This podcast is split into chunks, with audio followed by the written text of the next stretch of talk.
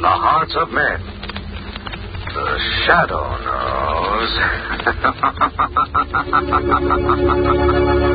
shadow knows. Once again, your neighborhood blue coal dealer brings you the thrilling adventures of the shadow, the hard and relentless fight of one man against the forces of evil.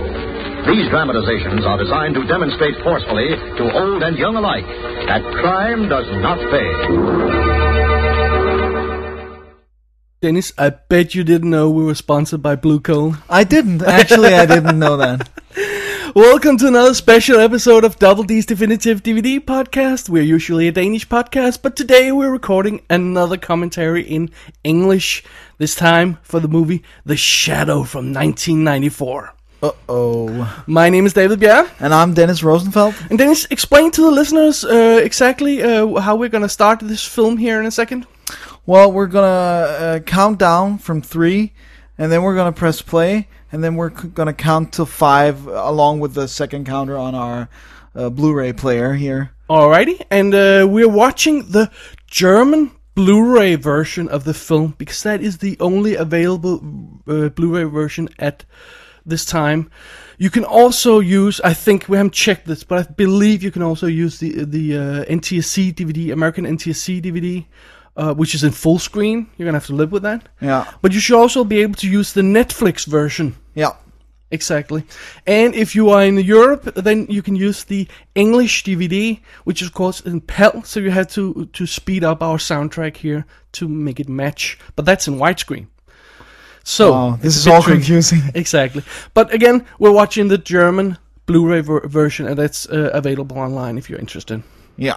All right, are we just about ready?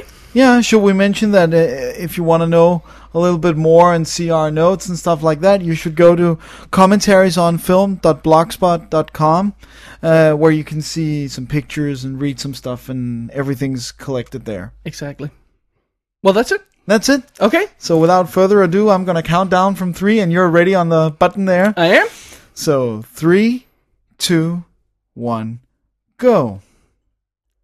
Oh, and the player just has to Yeah. fire up again. It's. uh, One, two, three, four, five, six. All right, there we go. That should do it. All right. So, Janice, a, a brief introduction to the Shadow character. Can you handle that? Yeah, well, he's of course of pulp origins. Uh, the pulp uh, novels were very popular in the in the 30s and, and also in the 40s, and, and he was one of the very first. Uh, and he's of of course an, an early example of a superhero. He's been the inspiration for later heroes as Batman or Superman, and uh, yeah, Bob Kane, who did Batman, has in, a- admitted that he was the uh, direct inspiration for that character. Yeah. So so he's this is a pretty influential character and uh, sadly one that's not that known today and and and um, No, but he roamed the airways from, from, from the 30s to the to the late no to the mid 50s, I think. Right? yeah he was he was very popular but th- that's interesting that he didn't survive in the same way that Batman or Superman did. Yeah.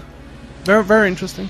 I love the, the logo they chose here. Very very moody. Very very cool. Yeah. So of course now we are in Tibet. Well, actually we're not in Tibet. We're in some place I can't remember where they shot this. But when we get the big shot of the um, of the mountains and the palace in the background in a second, that is of course a mad painting. Yeah. It's and, and th- this film is sort of on the cusp of the digital revolution. So we have both old school visual uh, digital effects. This is the mad painting I was talking about. Yeah. Old school digital effects and uh, uh, new school digital effects and old school visual effects. This is a latent image mad painting, where you would shoot the the, the, the bottom half of the image on a, on a field somewhere, wind the film back. And exposed uh, the part of the screen you didn't use uh, the first time Yeah. with a matte painting. Very old school. It's done way back in the 30s, I think. Yeah, the but it first works. time. It It works. works. for these uh, mountains here. Absolutely. I, I know we're gonna get back to the soundtrack probably, but I just have to mention the, the theme. It's, It's beautiful. gorgeous. Jerry Goldsmith, of course, Gorgeous. a great composer, and um, yeah, it, it works well. It has that mysterious It's uh, sound. the adventure style. yeah, exactly. Russell Mulcahy, director of the film, we'll get back to him as well in a, in a second. Um, so the the shadow background character, the the, the actual background for the character, as uh, s- uh, read in the pulps, is not identical to this story. In the pulps, he was a spy during World War Two. Oh, sorry, one. Uh, and he where he picked up all these kinds of talents like for coding and technology and martial arts, and uh, he like speaks a, a, a gazillion languages and everything. Uh, he knows about culture and you know all all sorts of uh, um, stuff that you could use if you were a vigilante superhero. uh, so I, I- I haven't read all the pulps. There are like 325, I believe. Yeah. um, they're so I around. don't know for sure all the references to his background, but I believe that this here. Uh, in Tibet and this where he was an opium dealer is is completely fictional Yeah. for the film. Yeah. And um, he was apparently also in the in the pulps. He was a, a soldier of fortune. Uh, and he f- he f- he faked a, pra- a plane crash so he could run around with a new identity Yeah. and uh, travel the world and learn stuff. and then he came back here to America and started his campaign towards evil and stuff like that. Of course, the guy um, we just saw shot here is Kung Fu Panda's father, Well, of course it is. James Hong. Yeah. We also got a brief uh, glimpse of uh, El Leon from um, from Die Hard. And actually, also Lethal Weapon, where he tortures. Uh, Oh, that's Mel right. He's, Gibson. he's the guy who tortures. Yeah, he was one of the, he was the guard who was uh, pushed away in the, in the beginning. yeah. So, so this here is is new. Yeah. This is Uh, I think it's God, he's hairy. yeah, No, both really, he's- real and fake. Yeah, real and fake. But this is also like I think that that uh, in movies it works well that he has a more shady past and he's not too squeaky clean because yeah, the Shadow is a shady character. He's a he's a vigilante. He's not a cop. He, Right. he works outside the the normal but what you mean law. is, is you need a, a bit more clear cut bad guy to convert to good. yeah. This shot here, by the way, is interesting. It's done by Mad World. World. Uh, this uh, when you see the little hut and the temple, and everything. That's all models. And uh, Alec Baldwin's character is a blue sc- uh, green screen element composed over that. But the tiny hut there is is, is a model. That's Pretty pretty good. Yeah. So, like I said, old school and new school. and it works here, I Yeah. think. Really good. So, of course, now we get to the sequence where he's visiting the Tulko, who's a, a a holy man of some sort. Yeah. We're not we're not too uh, knowledgeable in Tibetan Buddhism, Oh, but uh, nonsense, sir. but uh, this is an important uh, uh, guy, uh, a religi- uh, a spiritual uh, important guy, and um, the Tulko. the Talku. All right. God, he's hairy. We stop focusing on Alec Baldwin's chest. No, I'm very envious of men with a lot of. No, it's no, right. That.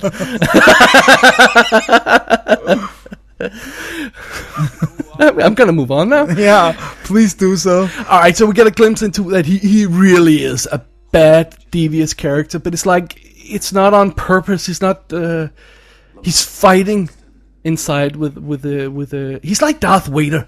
There's hope for him, Yeah, right? but Star is Wars it too? references, you like it? Yeah, I like it. But is it too late? Is it Maybe too not. late? no, he has to control his his darkness and um, so he can he can uh, yeah conquer the, the the criminal underworld. I like the fact that they've chosen this young guy to play the the Tolko and then given him an older voice. Yeah, Of course, back in the day, this is this is CGI, very early CGI done by Art Greenberg Associates, and. And uh, this, this was the kind of thing that blew our minds in the 90s. it's like, whoa, he was one place and then he moved to another? what are you talking about? right? yeah, yeah. We were very impressed. Maybe we were very easy to impress back yeah, then. I think so. This That- is that- pretty good too, actually. The, The knife, knife, yeah. that works good. But it's uh, it's interesting. Uh, you can you can perhaps tell if you're watching a um, the Blu-ray. You might not be able to tell if you're watching a, a less uh, high definition version of the movie, a lower definition version, Yeah. I guess. that sometimes when they use the digital effects, there's a cons- there's a considerable drop in image quality. Yeah, even though it's CGI. So I'm wondering if they still used old-fashioned optical composite techniques to put the digital effects into the movie. I'm, I'm, I'm not too certain about that, but it but looks you might very you odd. might be right. Yeah. And, um, Here we also see that he's he's uh, physically fit And Uh, Harry. and Harry wa- as well. but uh, he's uh, he's doing pretty well against the magic uh, whatever Mm. super knife. Telepo- teleporting super magic knife. Which I understand is actually from the pulps. Yeah, Uh, that's true. But i not it, it's not alive in the pulps, but it's like seems to have a mind of its own or something like that. And here's something that's interesting that they throw in the the story crawl. The backstory, like seven minutes into yeah, the that's, that's very. I I always thought that was a kind of a weird choice, absolutely. but um, Also, it's a bit too cheeky to say. You know, it's a it's a wretched uh, high uh, layer of villainy. Uh, New York City. Yeah, okay, we get it. Very clever. very clever. This is called the matte painting. yeah, Uh, Mad Nice World one. did uh, uh, half of the Mad paintings in this film. Uh, they worked on the the, the company's still running. They they worked on Curious Case of Benjamin Button, for example, and the old Dracula, Bram Stoker's Dracula. And the guy painted this is uh, the the Mad painting. The big establishing shot of the of the bridge is called Chris Evans. So they call this Evansboro Bridge. pretty pretty cheeky. yeah. And we also, of course, uh, this is where they're beginning to establish the time period that it's thirty-ish. Uh, there's some stuff that could go as far up in time as 40s and 50s, but the general look of things, the cars, the suits, everything is is uh, 30ish. Right. So this is, of course, a fake, fake bridge set they used, and unfortunately, you can see in the background they ha- it ha- they have this big background painting where the background is is painted in perspective, Yeah. and you know what? That works from one angle straight on, and they keep shooting it from the side. You can actually tell that the background is painted. That's really unfortunate. Yeah, that doesn't work too good. So, uh, so should we talk a little bit about the shadow timeline? Sure. That uh, he started actually as a, a a host or a narrator on a radio show to boost the sales of the Detective Story magazine, which of course was a pulp story magazine. So he narrated the the Detective Story Hour uh, in, from July 1930. Uh, the listeners loved him, loved his voice, loved uh, his mystique, and they demanded more. So then they launched the Shadow magazine in April uh, 1931. That was, of course, uh, Walter Gibson um, who wrote that. Um, Yeah, we'll get back to him a little later. He's sort of the father of the, the, the shadow. yeah, because before that he was only a narrator, so it was Gibson who created the whole character, Shadow character. yeah. Then the radio drama, uh, Shadow radio drama, launched uh, in uh, September 1937 and ran uh, up until the uh, 1954. Then they started making movies, uh, The Shadow Strikes and International Crime in 37 and 38, where he's not actually the Shadow character. He's like a, it's more like Midnight Caller actually with Gary Cole, the TV series. He's a radio host who's a detective as well. Right.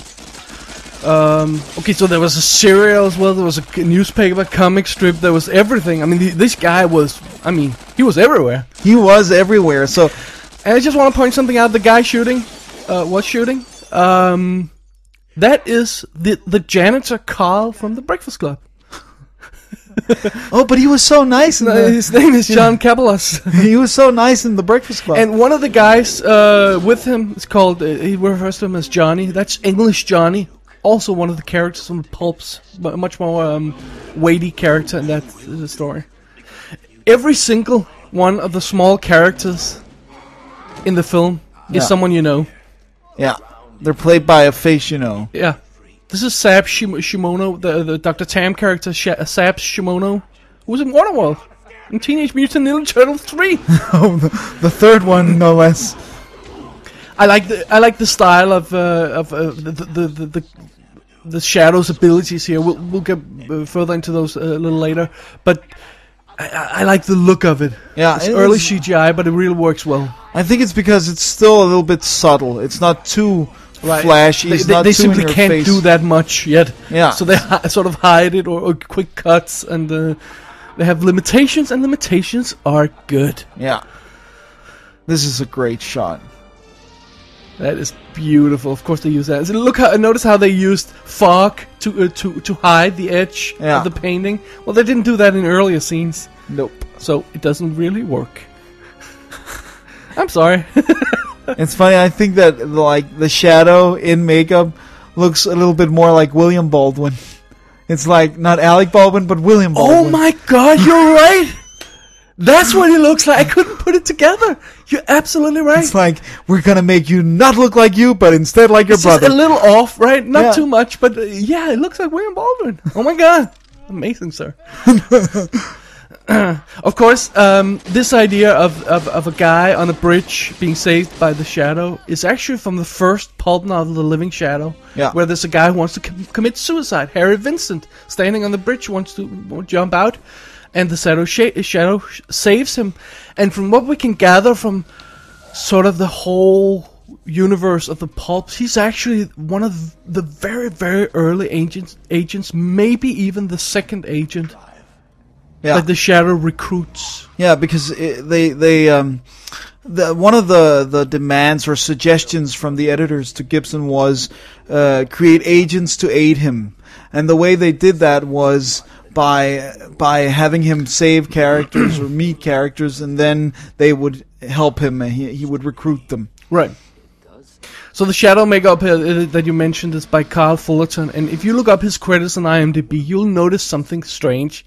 He only does makeup for Denzel Washington and Alec Baldwin, more or less exclusively, with a few other works. In but he did Silence of the Lambs, some of the special makeup effects on that one, but mostly it's it's those two guys. That's really hard. That's really odd. Yeah.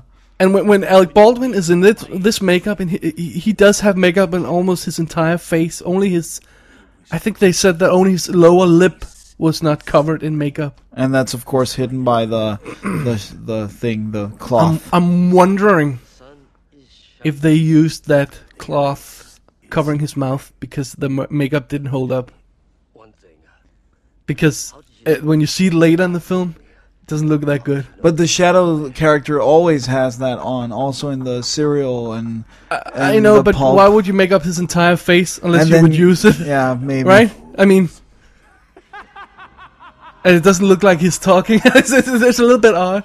I love the shot with the with the train coming over, which I presume is a model train and a. Yeah, And a- and it's a it good reminds you a little background. bit of the old uh, Metropolis, uh, Fritz Lang's. It also reminds me a little bit of Dick Tracy. Oh yeah, Yeah. that too, of course. So Peter Boyle plays the um uh, the the the, the helper. cab driver Mo, which I I swear to God, some of the characters call him Bo in this film. Really? I, I- it sounds like it to me. anyway, Like he's I don't called- know the script. Whatever. it's called Shrevi or uh, Mo Shrevitz. It's got a, uh, several names. Of course, he also played in Taxi Driver. We also drove a taxi. yeah, How about that? but here he is. Coincidence? I think not. He, here, he, here he's more of a jolly fellow. Right on. well, again, the score, another great theme. Yeah, works really well. And the ring. This is of The- course also uh, Very uh, an important. element from the pulps. Exactly. So he's he's morphed back to his normal self, and he looks like crap. But yet, when he steps out of the uh, cab, he uh, looks like a million bucks. Well, mate, you don't know if one of his super abilities is going from crap to hero in two seconds. That's true. The shot we just saw was a matte painting, another great matte painting by Lucian Arts, uh, who uh, did uh, uh, 12 matte, matte paintings for the film. That company shut down. Most of these companies have actually shut down. Yeah, they don't exist anymore. Uh, some of the last work they did was was uh, G- GI Joe.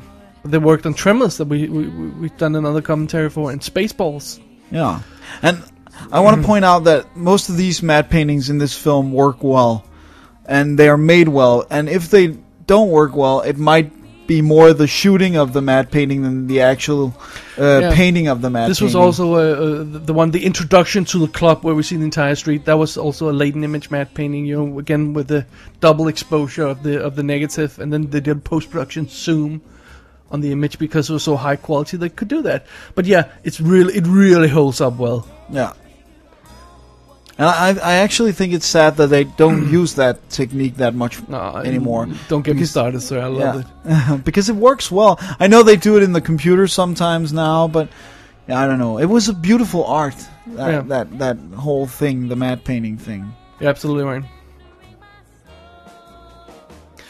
Okay, so um, Now we have the the club, the Cobalt Club, Yeah. and uh, Alec Baldwin, the dapper star. Yeah. the the Playboy. Exactly. Uh, it seemed at some point that they were gonna make him an action star. Yeah, they tried. Yeah, they tried. They really tried. He did this one. He did Hunt for October. Did Getaway uh, the same year, 1994, and it's just it, it just didn't work out. And then he got too old. Yeah. But he was never really that guy, that action guy. No. Did you like the getaway uh, with him and uh, Kim I Basinger? have seen uh, almost all of it in bits on TV. I never seen the whole thing from end to end.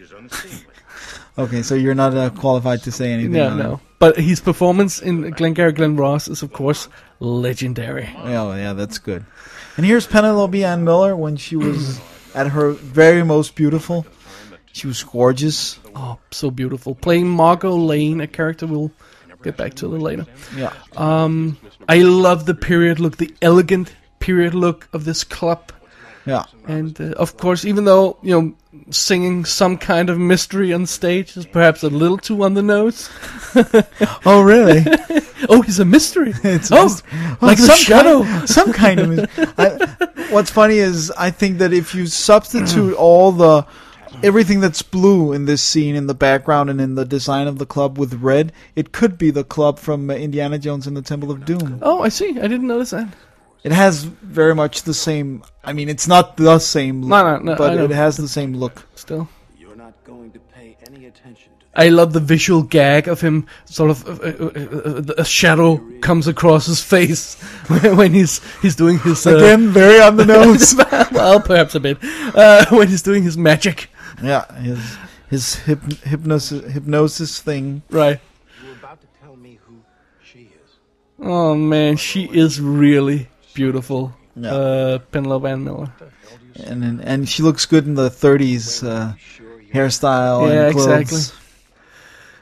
The guy here, um, uh, the, the uh, Jonathan waiter. Winters, uh, Uncle Wainwright, is um, he, he also appears in the novel Wainwright, Yeah, but not too much apparently.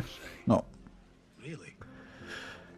It's f- uh, They they- they hint very briefly at his history. Uh, in this, he- they say af- after the war, when you disappeared for some seven years, um, but not that much more than no. than that. But it seems like they've sort of invented their own backstory for the character that doesn't um, follow the pulse in any way. no. Well, I think it's okay to change stuff because if it it didn't work on screen, the the the pulp origins, they needed to make it more clear and well, I mean, he, fast. they, and- they they wrote 325 novels about the Shadow, and at the end of it, people weren't exactly sure who the Shadow was. That doesn't really work in a movie. No. yeah, you need to have a little bit more hardcore info. yeah, Let's talk a bit about the Shadow magazine uh, Yeah. by William Gibson. Um, it was launched in uh, April 1931. yeah. Aren't you? And uh, he wrote under the pen name Maxwell Grant. Actually, uh, the company demanded it because if he left, then another writer could take over the character, and nobody would know that it wasn't him. Um, so you can do that today. People No. would, would be, oh, uh, my name needs to be out there. and they even used his picture in uh, in uh, commercials for Corona typewriters. His actual picture, but it just said Maxwell Grant uses Corona typewriters. Right. But then there was an image of the true Gibson. And I love the fact then he came up with other characters and, and, and they said, well, uh, you have to use Maxwell Grant so readers of the of the Shadow will, will know this is the same writer. It's like, and, and he, he doesn't seem to have a problem with it. That No, was, that he was just just, did that it. was what you, what you did back then. He's actually quoted as saying that he just loved the fact that during the depression he had steady work. He had a lot to do and and he wrote he then wrote some. s- fast, Yeah. seriously fast because at at the peak he had to do two novels a month. Yeah, it, it, it- they started by uh, publishing this as uh, the Pulps as quarterly magazine, and then by number three, it was uh, monthly, and then uh, a a year later, I think it was two novels per month. Yeah. Uh, but so he he he wrote or, or the, the, the- he uh, him and and, and one uh, one or two other guys I think it was Yeah, uh, yeah. uh, however many it was wrote those 325 novels during 18 years and uh, we say we say novels but they're like in print they're like 80 pages Yeah, I think. It, And if you print them out on standard paper these days, they're about, they're about 100. yeah, I think he- I read somewhere it was sixty thousand words. I believe that's right. yeah, so that's still a lot. So you, you found some numbers on it. They were printed in seven languages and, and, and had a monthly distribution of 750,000. Yeah, isn't that crazy? And uh, and there was a, a shadow club like where you could be a member, and at one point it had more than a million members. A That is million, insane. and and um, you could get per- a personal letter from the shadow, and and people actually started sending letters directly to Gibson. Just uh, he had Let a me uh, pause you for a second here to, to, to, to look at this uh, CGI effect here of the. This is really old school CGI. Very very s- simple. Did you notice something strange about this head? it looks like the hidden uh, It doesn't have facial hair no. because it couldn't do that. even though It would burn up in the fire. even of though course. Shuan Khan actually has a lot of facial hair. yeah, but it would burn in the fire, so I- that's why th- they. well, that's true. It also it also reminded me of the effect shot of the uh, sand desert mummy in in the mummy where Absolutely, he, yeah. where he opens his mouth and stuff. So now we're at the museum, and we get the introduction to the main villain of the of the movie. That's Shiwan Khan, Yeah. and he was he was he was probably the most famous uh, villain from the pulp novels. Uh, Yeah. He was certainly the most prolific. He was in four novels. I don't recall reading about anybody else that was a main ba- bad guy that was in quite as many novels. Uh, he was in number 182. The Golden Master was the first one he appeared in, and then he was in uh, 187, uh, 93, and 198. Yeah. So it was very brief period of time. This was the time when they pu- uh, uh, they would publish two novels per month. So very condensed. He was in four stories, and almost everything from the f- from the film here, m- most of the primary elements uh, have been uh, taken from these these novels. Yeah, and he he uh, he has a great story. He's of course a descendant of uh, Genghis Khan. He's the last uh, descendant of him, and uh, Right. you know And he wants to take every novel. He basically wants to take over the world, and he comes to America with some dastardly plan and uh, and some sort of device. yeah Oh, le- let me just point out the guy in the background, Max Wright. That's uh, w- uh, uh, the guy who played uh, the dad in Elf. oh my And god the guy behind him, the guard, is Ethan Phillips. He played Neelix in 170 episodes of Star Trek Voyager. that's a lot. Yeah. Again, all the small characters. I I, th- I could swear to God, I've also seen the guy who plays the the ins- uh, the museum leader there, the the, the guy, primary guy, in Somewhere. something. But I, I couldn't I couldn't figure out what it was. I think it's also interesting now that you mentioned the, the, the villain that Gibson actually wrote in his diary that he hated the fact that modern movies, but that was back in the early days, of course, that the the villains were always smart until the very end, and the heroes were always idiots until the very end. Then the, the villain would stumble, and that would enable the hero to conquer him, and that's what he wanted to change when he started to write fiction. That's really interesting. He he did a lot of interesting stuff uh, with those. po- uh, uh, He had free reign ba- basically. He could Yeah. do whatever he wanted.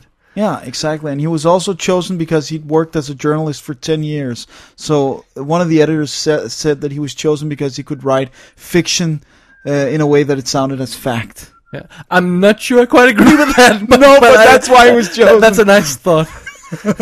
Just a, um, a quick rundown here Yeah. um, uh, of the some of the things that that that- that you'll see in this uh, uh, the f- film comes from those four novels: uh, The Golden Master, Shiwan Khan returns, The Invincible Shiwan Khan, and Masters of Death.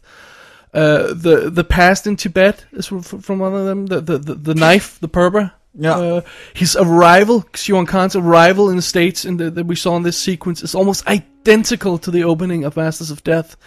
Uh, the whole background for the character, the the beryllium sphere that we're gonna see later, the way somebody's hypnotized by a sign, the way a helper of the shadow is hypnotized to kill him. I believe that was Harry Vincent, the guy we met in the first novel, actually uh, the, the, and even the hotel uh, monolith that we'll see later is also in the in the in, in one of the Shuan Khan stories. Yeah. So and I and I haven't read them all all 325, but I get the feeling that they really did their homework and found interesting bits in all the novels. Yeah, I, I read somewhere that Kep, uh, David Kep, the writer, used to li- love the radio show and the, the, the pulp's uh, stories. Right. And, and and again, I'm not an expert in those, but it seems to me that he really wa- was he was thorough in his in, in the way he took information Yeah. from those novels. We- what- yeah, that's Close. a, that's that's the thing you would say when a sarcophagus opens. There's some strange moment of slapstick in this film, Yeah. and I think one of the reasons why it wasn't a big hit was that it's it's not even. Yeah, There's some I see what really you mean. odd departures, like the bridge sequence where the, he shoots at the gangsters earlier. Suddenly, the guy in the in the uh, you know uh, the, the guy he's helping falls over, tumbles over like some sort of yeah, cartoon thing. It- It's so weird. And then we have also have scenes like this where a guy commits suicide, blows his own brains out. yeah. Forced by Right. Shwan Khan.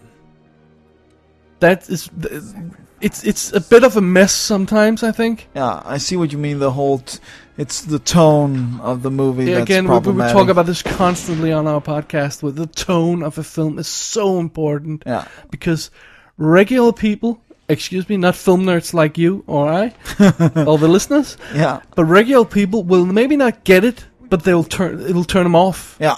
They they can maybe can't explain Uh, They what can't explain did it, why, but yeah. but they'll get turned off. And I, I'm by not it. just uh, sitting here being a condescending film nerd. I, I've spoken to people who explain, oh, they didn't like that film or whatever. My mom, for example. Yeah. And when you s- try to dig into it, you figure out, oh, it's because there's something with the tone. There's a shift, or it's, it's, Yeah, uh, that's usually they the can't case. figure out is this a comedy or Yeah, they get. what is it? Sometimes when you start to doubt a film, sometimes when I doubt a film, I get intrigued. Yeah, But s- some people just watch it for entertainment, get frustrated. yeah. Like they can't expect, they can't figure out what to expect. From the film. Exactly. Yeah. And here we have the, the two scientists, uh, Reinhardt and Claymore, uh, played by Ian McKellen and Tim Curry. Tim Curry, the wonderfully uh, fantastic sleaze uh, villain. This is not the same Tim Curry who played the the darkness in Legend. It can't be. There's no freaking way this is the same guy. of course, he was in Congo as well. One of the most ludicrously bad performances I've ever seen in my life. Well, yeah, that That fits wasn't with the entirely film. his fault. uh, That's the whole film. Yeah. But he he's great at playing these sleazy villains. yeah. I, I haven't seen him as a hero in uh, almost I, anything. I, I don't think he could play one. He voiced the hero of the Gabriel Knight uh, Sins of the Fathers computer game. He was the hero, and Mark Hamill was the cop. Oh, I see. Well, there you go. You didn't know that, did you? I did not know that. and Ian McKellen, uh, that we're gonna see in a moment again, he's he's so bad in this film. He, the you way, really think he's bad? Yeah, Like, he- just the way not he- just off. no, A little bit he off. Uh-huh. plays awkwardly. Return your calls. Yeah. It's he plays pretend. He's not he's not bringing it. He's not bringing it the way he brings it in Lord of the Rings or whatever or X Men. or, or X Men. No, no, he he's he's faking it, and he uh, he admitted himself he took a lot of film projects earlier just to to get work, just to get work in the film business, to Yeah, be a name. to get known. yeah. Oh, it, it worked. He is a name now. Ooh, I, I have trouble focusing when she's in the I, in oh, that she's dress. gorgeous. I I don't that that red blue uh, sorry red green stunt with the colors and uh, of course the setup for the bomb later when they're gonna cut the wire. It's so stupid. So you don't think it works as well as the chewing gum in Mission Impossible? Red, Red light, light, green light. green light. No, no, no. and I would dare to say it's not quite the same, sir. uh, I want to talk about an upcoming shot here when she sits down on the couch. We have a split focus shot that I just absolutely love. If you're not familiar with this technique, it's actually a lens that you can put on the camera. So you can have focus on two different objects in a scene. They use it an awful lot in All the President's Men uh, so they could have a foreground character with uh, with his typewriter, and the background of the newsroom was also in sharp focus. Yeah. Or TV in the front, and then uh, the the newsroom in the background. Or someone on the phone in the front and someone typing in the back. Exactly. And every Brian De Palma uses the shot we're talking about. Every Brian De Palma film uses it. yeah. And oddly enough, the cinematographer on this uh, film is Stephen H. Burham. Burham? How, how do you Bur- say? Burham, Burham? I think. who shot Untouchables, Carlito's Way, Mission Impossible, and Snake Eyes for Brian De Palma. he also So- uh, did The Entity, the old The Entity. Ooh, that was. But it's good. funny because if you hide it well, th- this shot is held really long. and you start to notice that there's a s- s- strange Smudge. shift in the middle of the Yeah. the shot. And uh, uh, why call attention to it like that? It's, it seems it seems unnecessary. Maybe because when it's a film that's supposed to look like the 30s, it just seems a little bit romantic. Maybe this this smudge it gives it a, a little Maybe. romance, I don't but know. I don't but it's know. her father, so why Yeah, would you have a? I don't, I don't know. There's a great episode of X Files called Pusher about a Yeah. guy who can push, Push people, people. to to do what they want. I, I, I can't help think of, uh, the, he he kills a lot of people in very very gruesome ways uh, in that film. And uh, I, uh, in that TV show, and I can't help but uh, but recall that when I see this scene, and this is of course this is uh, this guy who plays is Larry Hankin. He's he's uh, Mr. Heckles from Friends. The guy who who's li- lives under st- underneath him and, and, and comes up and complains about the noise. He says, you're, you're disturbing my cats. Well, you don't have cats. I could have cats. he could have. and he laughs. He laughs uh, maniacally when on he the kills on the someone. German Blu-ray, there's a, um, uh, uh, 20 minutes of behind the scene, raw behind the scene footage where you see them shoot this sequence with multiple cameras, which is really cool. yeah, This this crab over there is just burning because they have to hold the shot yeah. for so long. So and it's she- just going on and on and on. Yeah. So I'm unclear on that empty lot. That's the hotel, and he's clouded people's people's mind not to see it. When did he do that? When he stepped out of the cab, maybe. But there was not wasn't there Well, maybe when he was. when he arrived in- Yeah. originally. wha- wha- What the? I don't know. All right. Ask David Kep. I don't know. Maybe it's a deleted scene. So now we begin to establish the network of the Shadow with all his agents and all his uh, helpers. That guy who we saw with the ring, Yeah. the cop, is of course one of his agents, and he will leave a message for the Shadow. Look at this beautiful period scene. yeah. This is gorgeous. But notice how it's shot a little bit too tight because they only had a very limited amount of space to move around in on the backline. It's like the only street they have in Seinfeld, It's- exactly. Yeah, exactly. but anyway, he'll go to the offices of B. Jonas. Yeah, Oh, he's ring shift hand, by the way. I don't know if you noticed that. I didn't notice that. And it's going to shift back now here again. Uh, also, notice that he puts the note into the uh, thing. So the backside of it is open. Right? Yeah, When we get to the other side, it will be open in the front. wow. I- and this is model shots. This is great. I can't believe this is model work. This looks so good. yeah, this is really This was done by Stetson Visual Services, a company that's long since been dismantled. They they did the work for Total Recall, like the, the Martian landscapes and the underwater city in, in Waterworld. And this miniature was built for the Hot Sucker Proxy. And the, the company bought it again and refurbished it and, and, and made it into the this giant miniature. And then they did inserts for some of the, the, the, the closer shots. And all the cars on the street were model cars, by the way. Yeah, that's But we'll, great. we'll see the model again. They use it several times. but it works really well, e- except for the fact that it's ludicrous that, like, the whole length of this pipe. That's true. and of course, this is Burbank, the, the master of communication um, from um, from th- from the novels. He's sort of the guy who keeps track of all the Shadow's agents, and one of the few guys apparently who can call him. Uh, they use uh, uh, what is it? Shortwave radio? What's what's it called in, in the in the pulps? Yeah, yeah, I think so. Yeah. And here they just use the ring. Oh, they and they use te- television to communicate as well. Very cool. That was great. There's a lot of funny little details here, and I don't mind that. Uh, We we forgot to mention that, but of course this is Mad painting to the, his house. We see Yeah. that several times in the film, both in daytime and during the night. And this is a spectacular matte painting. Yeah, that's really. Oh really my god, great. the, the the corner of Broadway and Seventh Avenue, I think it is. And they shot the same street they had. They had that one street. They shot it twice, and then they did a mad painting to tie together the two streets. And if you notice, the cop walking in on one side of the street is the same cop walking on the other side of the street because they shot it twice. and use the same. They used the characters. same extra. Beautiful, beautiful shot by Illusion Arts. Um, so now we get to the man cave. The man, the Bat Cave, uh, the No, that, that's the sanctum. It's Yeah. called. And in the pulp novel, it's a, a it's a dark place They call it um, total uh, total silence and darkness, like a you know a, a sleep deprivation tank. I read a description of it that, that said was that um, th- this looks like a posh library, right? Yeah. It's not dark. Well, it's No, and it has all gadgets and jigamagigs. chicken McGeeks, really? Yeah. Sixth precinct reporting police investigation of murder That's i- i it's uh, in natural history. very interesting. The their idea, their concept of how the shadow communicates in the pulp novels. He really has to come up with some inventive ways. Yeah. Uh, to, It, al- it also reminds me of uh, Dick Tracy and his watch with the built-in radio. Of course. I always thought this this sequence was really creepy that the bad guy is suddenly standing in the good guy's lair. Yeah, he just shows up Just bam. No introduction, no oh he's coming. Just bam, he's there. and I'm evil. Yeah. Sucker.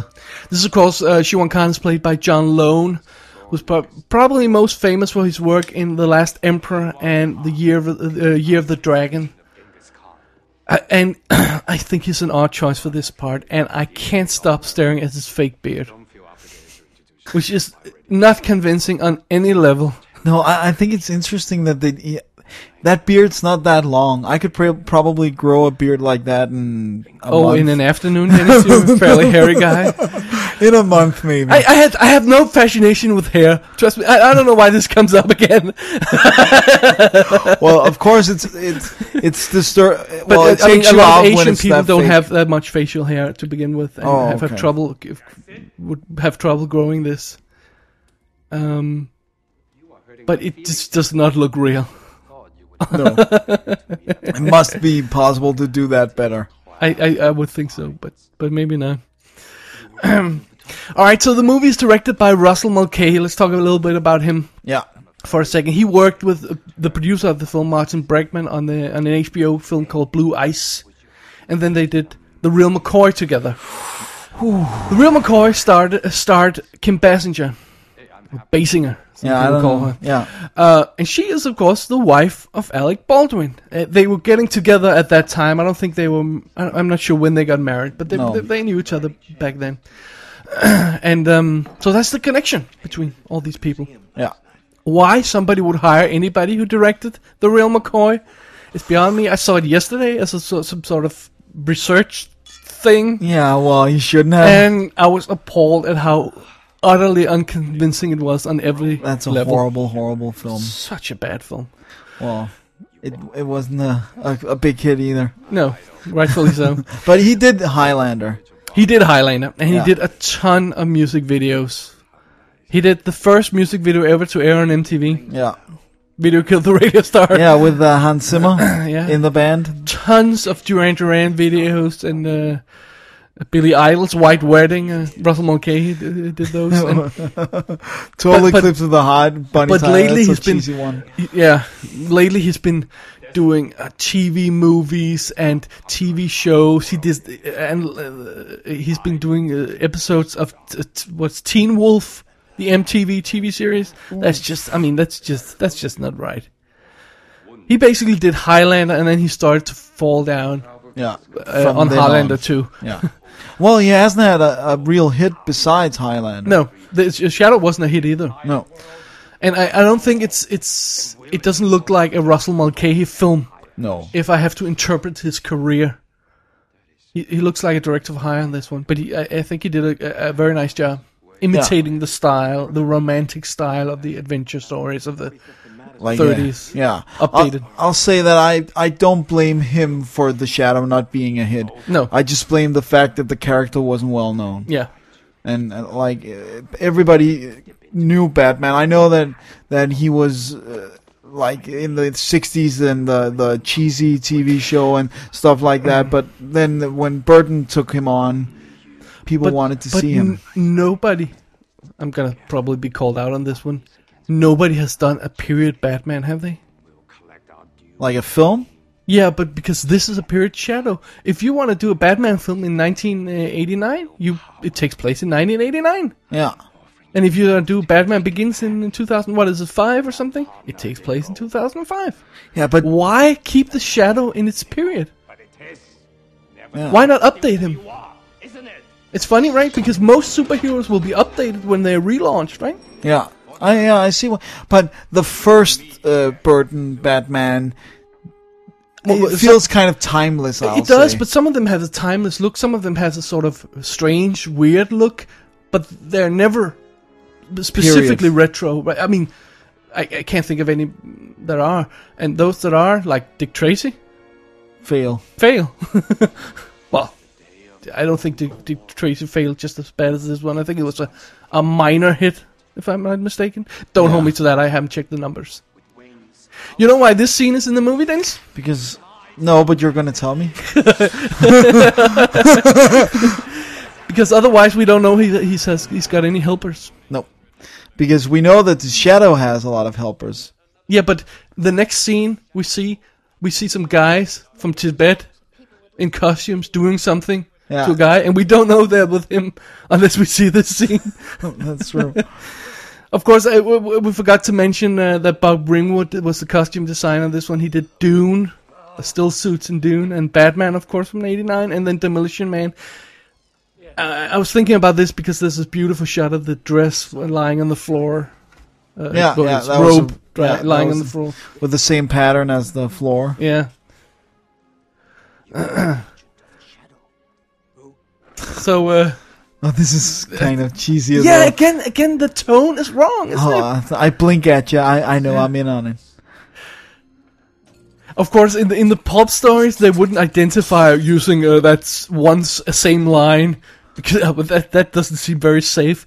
They would use all kinds of different things. I mean, usually the shadow would c- communicate through somebody else, like Burbank or or Claude Fellows in the early novels, who was a sort of a lawyer who sent out messages. Yeah. and um, they would do stuff like, um, you know, uh, uh, listen to the radio at this and this time, and then listen to all w- words with emphasis. Yeah, yeah. And then uh, the radio guy would say, "Oh, it's raining today, and we have a lot of boxes to, to whatever." And then, "Oh, raining boxes. Oh, okay." And then, and then you had to figure out what the what the message was. Yeah. and and I, I think that's horrible kind of example, by the way, but I you know know, what I but, mean. but it's kind of daring to use that technique, but because somebody else might think this guy is putting emphasis on a lot of weird words. Yeah, but also it's a great f off, right? And but here- in the in the in the shadow novels, he has a thousand opera. Oh, he has a lot of agents, yeah, and it wasn't uncommon for five, six, seven of them to appear in the same novel because uh, we would follow their work as they were piecing together the story on a completely different level. And he would have uh, like newspaper guys and ex criminals and cops and all kinds of specialists, and of course a guy like like uh, Harry Vincent, who was probably his primary agent, sort Yeah. of um, from the first novel, and then of course the cab driver. you and you could also have long passages in the book where the shadow doesn't appear, where you're following the agents. Well, he, he rarely appears in the Yeah. early ones. I- I'm not sure about the later ones. I didn't get to read all of them again. There were 325. but yeah, he comes in and saves the day, but he's not there all the time. exactly. He's sort of a shadow figure. Ba-dum bum. Bronzium, by the way. Yeah. That's fictional. That doesn't exist, Nope. apparently. I love how they portray science uh, s- stuff in movies when they have to explain it simply to us. Sometimes, like, when they explain something we know about, like, uh, you know, like when in in in a, in a in a news show or something when they explain something about making movies and we know how m- movies are made we we notice how utterly simplified it is Yeah. i'm always wondering how sim- much they simplify stuff for us. for science, uh, Yeah. science because sometimes I th- uh, sit there and think, oh, then that, that makes sense. I'm I'm sure uh, uh, scientists everywhere are head slapping because it's too simplified. Yeah, exactly. Like when ma- mathematicians watch numbers. yeah, yeah, yeah, probably. Look at this is a good a great example. The, the the thing coming out of the wall. It's a great example of where you can see every time there's CGI, the quality of the image drops Yeah, slightly. that's true. It's more, way more grainy as Yeah, well. But again, you probably have to see this on the Blu-ray to really catch it. but I'm not sure. But there's no reason for for doing that CGI thing, No. except that it looks cool. yeah, Oh, here we see the model by by night. Look, look at this as a model shot. I, I guess it doesn't look completely real, but all the cars. it's down almost there. there. Uh, It's almost there. I'll say. and It's just when they put rain on later. I, uh, it, I- That looks Gorgeous. flawless. And of course, they would shoot this model here, and then we would shoot a small insert to put into the model here, so we can see a uh, him working inside the the lab. I love the shadows on the um, On the ceiling. ceiling there, Yeah. and of course, now he's going to get taken over by the Shivan Khan's uh, hypno- hypnotic powers. Yeah. Oh, and he looks up now. I'm under hypnosis. Yes, it's very bad. Yeah. Look, look at the way he can't even walk without looking like. he Oh, puts a- now you're just being mean. the way he sort of. and of course, this is uh, it's, Llama. I'd climb Yeah. a mountain for a llama. uh, it's a, a slight hint to to Camel cigarettes. Yeah. Uh, and I I was with- when I first saw this film, I was like. That seems familiar. I wonder if the llama is a real brand. And then I search on the internet, and of course it comes up. No, it's not. It's a joke on camel. Yeah. Oh, that's what it is. It's funny.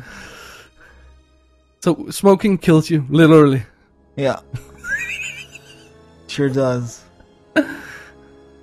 This stuff like this, like the morphing image on the on the cigarette sign, that was also uh, something that really blew, Blew our our minds minds. back then. Yeah, I think it still holds up pretty holds up well, well because, because it's it- still very simple and not and we're in too a sort of much. fantasy.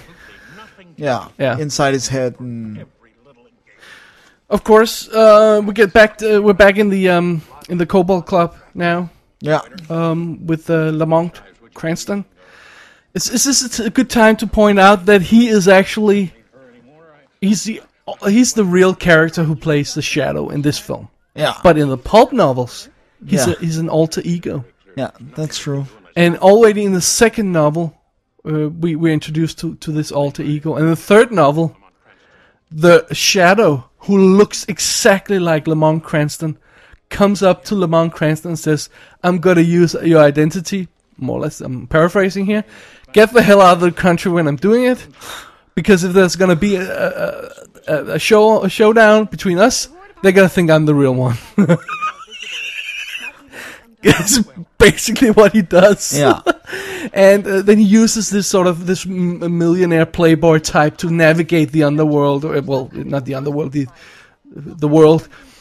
Um, and um, I, further down the pulp novels, they sort of become friends, I guess. yeah, sort of. And then, and then, uh, late actually, or not late, actually, 325 novels, 131 novels in, they reveal his uh, true identity. Oh, which is uh, Kent Allard, which is a famous aviator and the whole spy and World War One stuff. that we talked about but earlier. actually, later he would. Um, uh, Gibson would be forced to go back to Cranston because because uh, a lot of people got confused and they were like, and, and the radio show Yeah, let's- let's- dispensed with the whole double double let's double. point out this identity. one follows a radio show, and the radio show was running simultaneous with the pulp novels, which had a different backstory. Yeah. No wonder people got confused. yeah, and the comic books and the newspaper Right. strips. So, but, but that K- Kent Allard character, is, they use a lot of time on him, as I understand it, yeah, establishing him. yeah, exactly. And then by the end of the series, it may not be him after all. so, but it's kind of fun. I, I like the idea of playing that much with the audience. I can't think of another superhero where the audience isn't in on his identity. And No, we've- not for that long. I not for think. that long, where we follow him. Look at this uh, b- in the in the rear room mirror. That this doesn't look like anything. Anyway, uh, I can't think of. An, I mean, Batman. The part of the joke is that we're in on his secret identity. We know. uh, We know who it- he really is, and as well with uh, Superman. Yeah, of course. But Batman is a better example because, Because he's a he- he- human and- yeah, he's a human. Yeah, he doesn't have any special. And Abilities. he's a playboy millionaire. Are there any uh, uh, similar? Uh, P- Punisher would be a. Uh, uh, I don't know if he's that much in disguise. Actually, No, but I mean uh, who- a superhero who isn't really a superhero, who doesn't have superhero powers. oh yeah, well yeah. Since well, not Sin City. He's not a superhero. That, that that those are the ones that really spring to mind. Batman and Both of these guards are, are well-known guys as well. yeah, Do you remember what, the- what he's called? The guy from ER. That's the Yeah. guy from ER who just got shot. The first he's uh, guy, he's called Abraham Ben Ruby. right? and he's Like- tall. Everybody's well known here. Yeah. Um, and the guy, we, we- the, the bald guy we're going to see in a second, that's that's uh, who plays a Mongol soldier. And that's N- Nils Allen Stewart. And when you look at his credit, you'll see he's been in a ton of things too. You'll notice his face. He's a, he's a stunt man or something like that. He- He's coming up la- later. So here they would, on this shot, they would combine the model with the actual piece of the um, Of the set. of the set, yeah. And and this sh- shot on on the inside of the of the well, they- well, they were shooting on the sets. They would have this entire background version of New York built on set. Pretty impressive, yeah. It's a, it's a big big job. yeah. I- uh, I mean, this is also a model shot. I can't, I can't get over this model. No, it- How well it's it really how good it beautiful. looks. Yeah, uh, Oh, that must hurt just a little bit. just a little bit. And then we have, of course, a very cheesy line. Yeah. This is the guy I was talking about, the, the, the bald guy. Yeah. Look again how the every time there's a shadow effect, the, the qual- image, image quality uh, deteriorates. Yeah, it's very interesting that they chose to do it that way. God, they have an awful lot of fun with the uh, with the shadows in the in the ceiling and everything. Yeah, they're really using it, and it's funny. Don't you love that? That labs, labs, and movies like this, they always have stuff boiling, something with a Yeah. ele- elec- ele- ele- Let's be electricity clear, flowing. He's not using any of that. No, the it's guy just who's there. Work, works there. it's just cooking away. This is this is funny. Yeah. I'm not insli- entirely clear on what their idea is of the shadow, how it's supposed to work. Because if you if you have a shadow, and you you ca- you, you, you catch the shadow in a light, he should be right in front of you, but Yeah. he's not always. So it's, It's like maybe he's he's throwing his shadow in their mind. I don't know. now you're just guessing there. Yeah,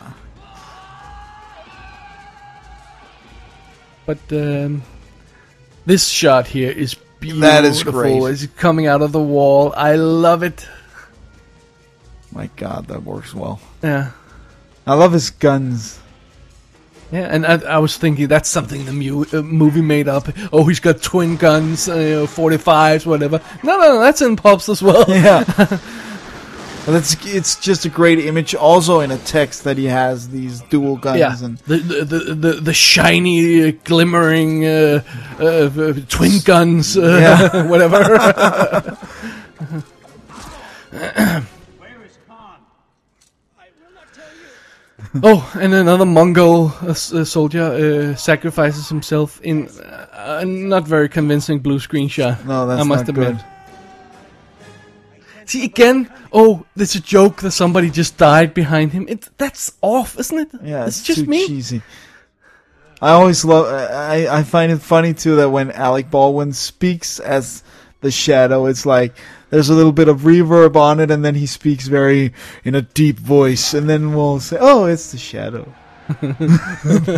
Where is Khan? Khan. But at least it's not as bad as Batman uh, and uh, oh, Christian Bale, Christian Batman. Bale Batman was like, who is that guy? Who is that guy, and what did he do with Christian Bale? He can't even play catatonic. Uh, Oh Ian man, McKellen. you're really pounding on that I poor just think guy. he's so odd when I know how, how he acts usually in film. yeah. In this one, he's really, really, really faking it. yeah, I can tell. uh, I just want to quickly mention something that, that, that this was a- again in the early days of CGI, and you'd al- often have several companies working on the film. This had had seven primary companies, yeah. and they did uh, over 200 shots for the film. That's nothing these days, but back then it was a big deal Yeah. and they had the visual effects uh, producer on the film, Alison Savage, um, who did also The Abyss and and uh, Bram Stoker's Dracula from from '92, another one of our favorites. Favorites. Yeah. And of course, we have to emphasize that smoking is bad for you. Yeah. if you ha- didn't already know that. Oh, John Lone loved this day, I bet. Yeah. He got That to was a, a great day to go to work. put his hands on the beautiful Margot. which you still can't quite get over. I can tell. No, You sort of disappear a little bit. When she's like, in all her nice dresses, revealing dresses. she, so he loads the gun with one shot. Yeah, why? I mean, this it seems to be a single shot gun, but Yeah. but why not give her the, the, the chance for a second shot? Maybe that's not a single shot gun, is it? It looks like it. Yeah, look, yeah, maybe it is.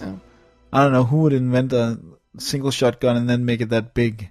Wouldn't it be s- like because it was so tiny that you could hide it? I don't know. And she's not hiding it that well. She's not. so, the shadow and his um his double identity Yeah, is um well that's often a trick of these movies, right? Like Superman is uh they they spend an awful lot of time hiding yeah, their true identity. Of course, in the pulps, he doesn't have a true identity no, as such. So he, they they don't have to waste all that time like of him uh, uh, being normal and then pretending to be the shadow and not be the shadow and everything. Oh god, it's so complicated. It does really. I mean, when you get into that part of the story in Batman as well, yeah. it gets a little cumbersome, doesn't it? sometimes it- it's been handled different ways and sometimes it works sometimes it doesn't but but um but the problem is it's a very different thing in movies than it is in books and you can you can do it in books in very few sentences but in a film it it gets to be more involving and you have to show that he has Yeah, a but there's different also look this and- idea that you hired an actor to play the part, so you have to see him, so he can't actually be in his disguise all that much. Yeah. You couldn't imagine a, a Batman film where he was only Batman.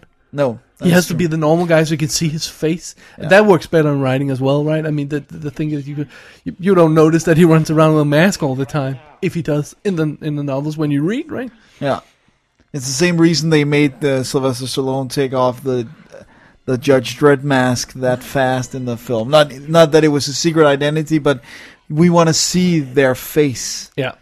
I, and I I think it does make sense, but it, again, it does create this kind of a little cumbersome Yeah, uh, storytelling sometimes. Of course, his eyes are black now because he's trying to. to do his voodoo magic. But I, I still think like he's been in training in Tibet. He's pretty cool at this stuff. She's just she has the ability, but it's just natural, and still he can't do anything to her. That's his uh, Achilles heel. Oh, really? Yeah. He's a, his flaw. All all superheroes must have one. Yes, yes, yes. You know this, sir. I know it, but I still think it's weird that he can't do anything. Well, considering the fact that you can't can't handle her either, how do you expect him to? That's true. Uh, To the sanctum. that guy's got to make a shitty living as a cab driver he- if he has to run away every time the shadow calls. Well, maybe he's getting uh, paid by the hour. I really, really like Jared Goldsmith's uh, score in this film. Uh, there are some great themes. Um, Jared Goldsmith did Deep Rising and The Mummy as well, which is very similar to this. He did a ton of other stuff, of course, as, as well. Alien and then uh, I'm sure you can. Well, Star Trek, right? Yeah. Yeah. Um, but but those two, the Mummy and Deep Rising, they sort of go well together. Oh, this shot! I want to talk about this shot, shot for a second, where he's walking down the street and then he goes into the shadow and then he disappears. In the making of material, it appears that they shot this with a motion control rig. Really? I thought they just turned off the light, to be honest. but th- it looks a lot more complicated. He steps into the shadow, uh, but he doesn't disappear, Yeah. and then he moves on. And they sort of had it timed on this automatic camera rig. Looks very elaborate. Wow. Yeah. But it works well in the film. But does, it you don't does. think of it as. But uh, of course, like an ironically, effect shot. you can tell his shadow disappears, which is not what they said in the beginning because they said he couldn't hide his shadow. Well, he does here. Actually, so there. so there you have it. Another mistake. We kid because we love. yeah. That's true. Um, I I never understood why the um, I guess well it's some sort of character m- moment kind of thing that uh, you, when you meet Khan he's in a suit but he still eats like a pig. I know there are some countries where you re- eat with your hands, but he he's eating like a pig. Yeah. It's like, i again, He's it's, got rice in his whole face. It's like a, another maybe not funny moment, but like a oh, they- strange, very strange. Notice how when he wipes his uh, his face in a second. Uh, notice how he, he does does that. yeah, he's taking care of his beard. Yeah, because otherwise it will come off. Let's talk about uh, Walter Brown Gibson, or Walter B. Gibson, who uh, who's we call the father of the shadow. Yeah. Well, he um he did he wrote 187 of the uh of the shadow uh books. Oh, I thought it was a bit more. No, no, that's more. That's sorry. That's other books. And then he wrote 283 full length novels oh, for well, the, there you the have it. Shadow yeah, yeah, magazine. okay, yeah. sorry. So oh, that's- wait, 187 other books. Yeah. Oh my god. He wrote 668 periodical articles. Uh, he wrote. He created 48 separate syndicated feature columns. Um, he wrote 394 com- uh, 94 comic books and newspaper strips on both the Shadow and his other character, uh, Blackstone the Magician. he was very fascinated by magic, right? Yeah, he Part of actually his- uh, he invented some stuff, uh, Oh, some really? some uh, the Hindu wand uh, trick. Who? Uh, Oh, that one. That, That one, old that Houdini actually wanted to do it, but he died before he could. And he Really? ghost wrote the books that uh, for Houdini, where Houdini exposed magic secrets. That was Really? Gibson that wrote those books I for see. Houdini under Houdini's name, of course. But of course, he was insanely productive in uh, in the sh- the Shadow scrapbook, which is co-written by Gibson himself. He explains his regiment of writing two novels a month.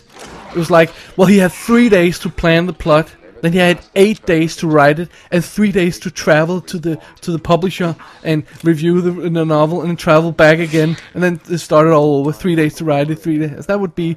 Um, that would be 14 days gone right there, and then you know that would be sort of the cycle he rode in. Uh, and I know we, we talked about they're not super long, but that's god damn it, that's impressive. And if you ride at that at that pace, you can't get stuck. No, you You can't. can't have writer's block. Will you join me? You can't do anything. You just have to write. And he actually said in an interview that he that he thinks that the writing that fast made him better because he couldn't overthink things. He just he just had to go. He just had to have this continual flow of writing, right? Right, right, right. Uh, it does make sense. Um, but they al- also say that that uh, I th- some say 80, some say 90 percent of writing is rewriting.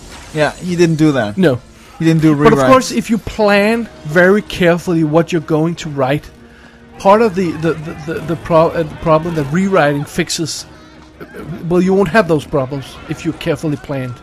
And he was very carefully planned in the way he wrote those novels. There's Yeah. a great description in this Shadow scrapbook. Uh, where he explains how he wrote them. I, if you if you like the Shadow, I encourage you to, to, to get that book and, and read it. It's very fascinating. yeah. So he wrote what tw- tw- tw- twenty novels, shadow novels a year or tw- tw- uh, or something like that, and then uh, th- he wrote the the comics as well. yeah. But he uh, did he have a family?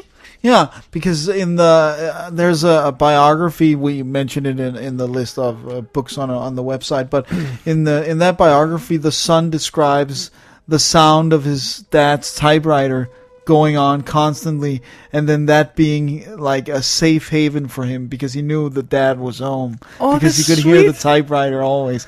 And So it wasn't like oh, dad's never here. no, he was always there. He was just at the typewriter, and he would chain smoke like a serious amount of cigarettes because that would calm his nerves. He Not would, the son, right? no, no, no, the, no, The Gibson because he was so nervous because he had to deliver these two novels. but so he Ah, would he, he steady got his fairly nerves. old, right? Didn't he? Yeah. yeah. If you can, uh, if you look at YouTube uh, or or some of the other video sites, you can find uh, interviews with him. Yeah. where he's he's talking about pulp history and, and stuff like. He was one of the primary, mo- well, most influential guys writing in the pulp stories uh, Yeah. back then. and he he uh, died penniless actually because the contracts were just so like he could have invested some of the money or he could have probably done something but he just he spent it on his family on Right. on life and stuff like that Well, so when you're writing like this, you don't even get your own name on the novels. You you don't get paid a whole lot. no I, sorry to make the comparison, but sort of like porn stars, right? You just in and out, no pun intended, and then you get your money, and then you're on to the next thing. Yeah, and you don't get paid later on f- from the sales of the DVDs or whatever. But of course, this one, uh, the shadow, all but disappeared in the mid '50s, so I'm not sure how much residuals there would be even today. I mean, No, but then you had like a revival uh, in the was it in the seventies that there that's was true, a but, small but, but, revival? but it can't have been that big compared No. to back then. no, Imagine if it had a piece of the action. it's true that what they did in the seventies was actually just repackage. Right. Like s- collect the books in bigger uh, the- or the, the the magazines in bigger books and send them out. And I've stuff got like to that. search for them on the internet, but can you still find some of the old pulps uh, uh, and afford them? Uh, I I you- did you read check- some somewhere that, that, that they go for like seventy dollars a pop somewhere in It'd that. be fun to have just one of them, or, or Yeah, two that of them, would- or something yeah. like, like the key stories. because at the at their peak they had a pretty big circulation, seven hundred and fifty thousand copies, so they can't be that rare. All of them. I, I, I, it's hard to say. Hard Yeah. to say. I I think this love story really comes into play here. It works when they have this confession. Yeah. I- I- that's kind of beautiful. But don't you think it's a little late in the film? It's very late, yeah, and, and, and other things in the story uh, also appear very late. Um, of course, you have the classic hero wakes up from a dream and it's really a nightmare still.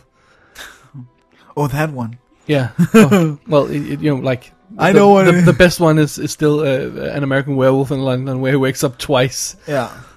It also I also like the one in uh, like right, it's the same place he wakes up twice. I mean, yeah. I love this shot. This is old school Mission Impossible style.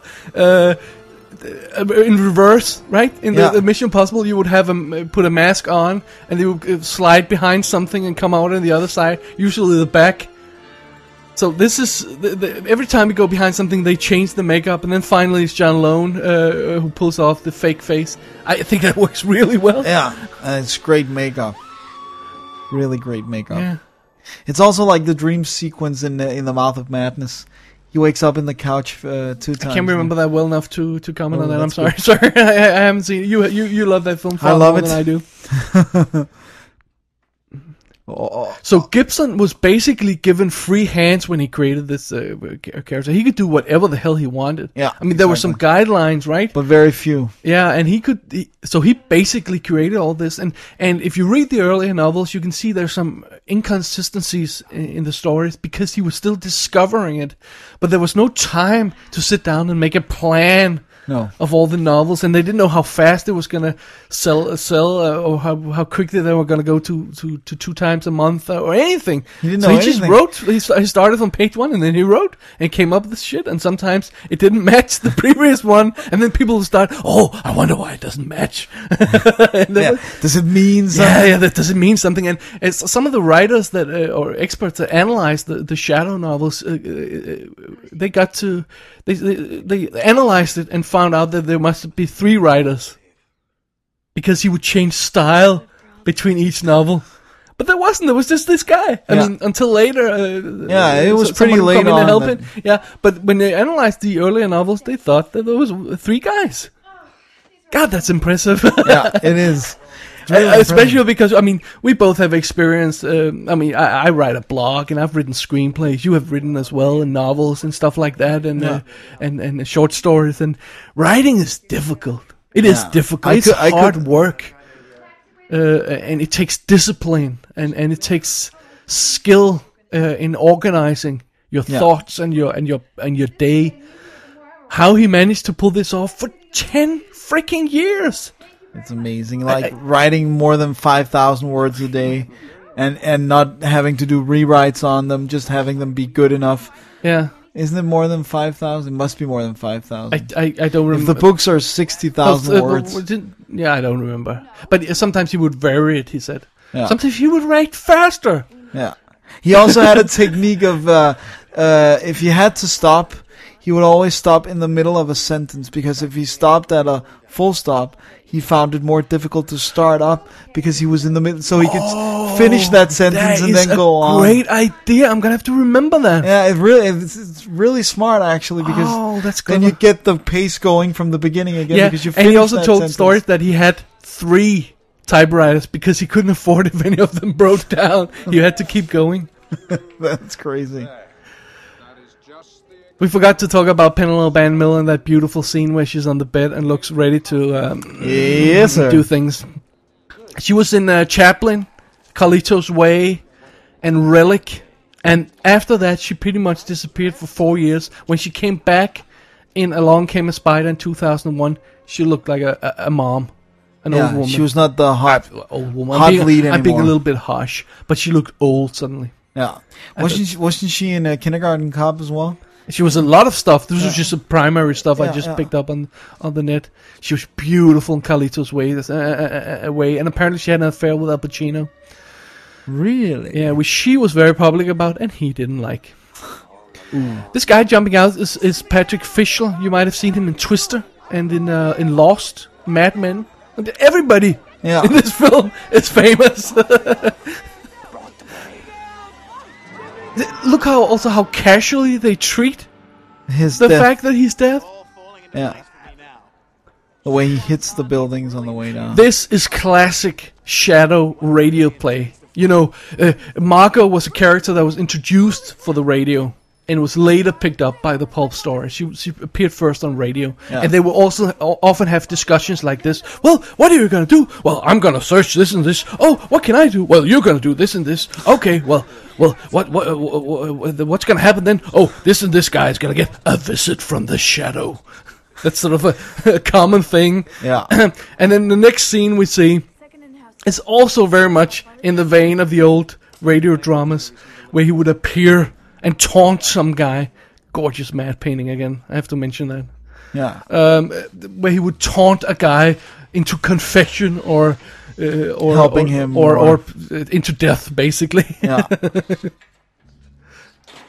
this is good.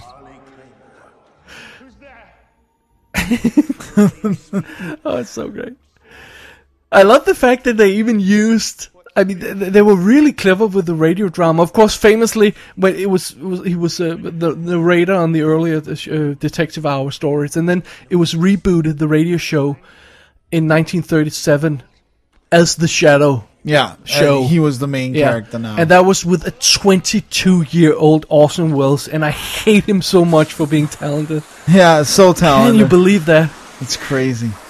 And um, uh, uh, Gibson took part in developing the radio show with the with the original writer Edward Hale uh, Bierstadt, I think it's called. Yeah, And um, they simplified the structure. They simplified the shadow character. And uh, the guy who was developing it, uh, that Edward Hale Bierstadt, he was he was he, he he left the show pretty quickly. Um, but Gibson also took part in creating that. yeah. But he didn't write any of the scripts. he just No, he consulted. was just consultant. and he always said that the, the the radio shadow was not the same shadow as his creation. Well, it wasn't quite obviously because they they, they, they, they threw away a lot of what made the shadow the shadow. yeah, The, the the secrets and the, the identities and uh, and all the agents and everything. Well, well, that wasn't a radio show, but it was still very successful in its own right. And when and when Orson Welles left after a year and a half or something like that, that didn't affect the ratings at all. I mean, No, we it look just back kept and say, going. well, he was the shadow. A lot of people say that um, if they heard about it, but not really. No, this just went on, went on for, for another what? How many years? 50, For- 54? f- seventeen years and all. Oh man, it's so impressive. So you found some numbers on how many uh, people actually heard the radio show? Yeah, I, I just that it was broadcast in on more than 300 uh, radio stations in America, and uh, they did a s- uh, like a study in uh, in uh, 1942 that showed that it had a 55.6 percent audience captivity. So what does that mean? That means that 50, 55.6% of everybody listening to radio at that time listened to Ra- Shadow. Is I that how think I think it actually means, but don't hold me completely to it because it varies a little bit. But I think it's that people had the radio on without listening to it, like they weren't focusing on what the radio should. Like you could have the radio on in the background, or you could sit instead Alright. of we like the should way probably we- not speak too much about that because we don't know the numbers no, no. so well- well. But they were really, oh, well, they were popular. Yeah, and it had a a, a, a high uh, rating anyway, a Hooper rating. Notice that the uh, the bullet holes uh, move around. Yeah. They were on the other side of the tank. Now he swims over to the door, and when she appears and help him, they will be at the door. Cheeky. Yeah. So anyway, um, this is a completely Austin Powers plan, isn't it? I'm Yeah. gonna turn off this machine and leave. Yeah. Well, not wait so- until Some you're, would call it uh, uh, an, an old James Bond plan, but I, I prefer Austin Powers because I think the style of the humor is more Austin Powers than James Bond. Whatever. I love that he has to explain to her Yeah. to open, Open, it. the door because I'm, I'm dying, drowning, here. yeah. Yeah. I, I I'm thinking that's not her. No, probably not. but it would be cool if if it was. Uh, so that that's set up there uh, w- with the, uh, it's classic radio stuff. Uh, of course, back in the radio show, it would often be the climactic scene where uh, the guy would turn on the machines and kill himself, and the shadow would appear uh, or or escape unscathed. Uh, and but you know here they they they gave it a flip, but it's very much in the vein of the radio show. Yeah. And if you could actually find a lot of them on the internet, we'll put provide a link in the show notes. Um, some of them are very poor quality, and the earlier ones haven't survived. But you can find several of them, and they're quite fun to listen to. They, Yeah. They're about half an hour. Yeah, they're they're funny. I I like them. This sh- uh, these uh, this sequence here, where uh, the, the fire will come and engulf her, is actually is done by Fantasy Two Film Effects, and this is actually optically uh, com- composed shot uh, with with the with the handcrafted mats to to make the fire appear in front of her, behind her. But that's not digital, That's pretty. so it's like it, it- they cool. use both. Again, it's just you know, uh, uh, Jurassic Park was in '93, year before, and the digital revolution was just beginning at this Yeah. point. But they were still using the old school techniques because they couldn't afford digital, couldn't do digital for everything. Fire is one of the sequences that, you know, I saw an interview with the visual effects supervisor for The Thing, the 2011 The Thing, yeah. and they asked him why they hadn't done the CGI creature uh, when there was fire. And he said, well, actually, we can't still quite do that. That's interesting. yeah, that's 2011, the thing. Yeah. Quite interesting. I th- I always I'm always baffled by like films coming after 1993 but still not having good computer like uh, CGI because the effects in Jurassic Park even when you watch it today they're still pretty darn flawless. I saw the uh, the Blu-ray version recently because it's just released on uh, on Blu-ray a, a few months ago as we were recording this, and it's the effects in there. oh, Well, there's a f- a few shots maybe Yeah, don't of hold course. up in daylight, but the effects otherwise are flawless. That T-Rex breaking out of the pen in uh, oh my god! So good. I want to mention the production designer. Yeah. Joseph Nemec III, who worked on The Abyss and Terminator 2. So he survived two Cameron films, and you know, in my book, that makes you a hero. Yeah, that's He also true. did Twister and Speed 2. Yeah, speak to uh, How do you do production design for for for a field with some wind? That's a good question. He'll probably take offense at that. Yeah, but let's- probably. Let's, leave it at that. Yeah, no, he's a good guy.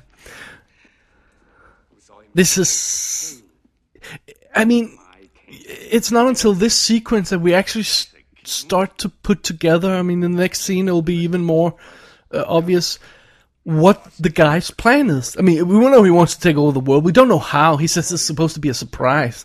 This is not. It's not until now that it dawns on us that his plan is to explode a bomb and then threaten people and have his eight warriors run around. It's not a really like- good plan. No, it's not really a solid plan.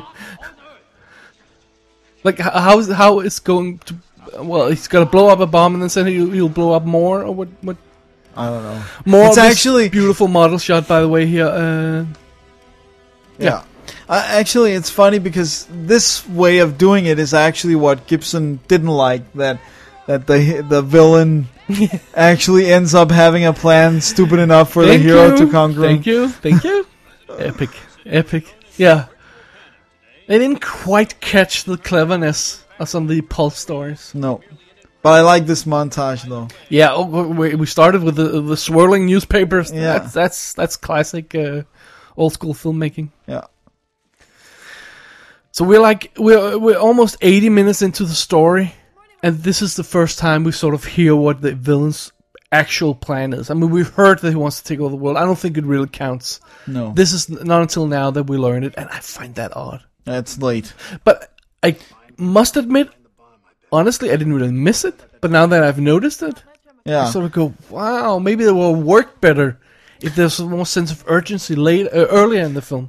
yeah, but I think it's because they're juggling a lot of storylines in actually not that long a film because they're who's the shadow. There, there's even though they don't do that much introduction, they still have that. They it's have not the, really an origin story, but it is kind of anyway, right? So yeah, then- and we get to see him stop.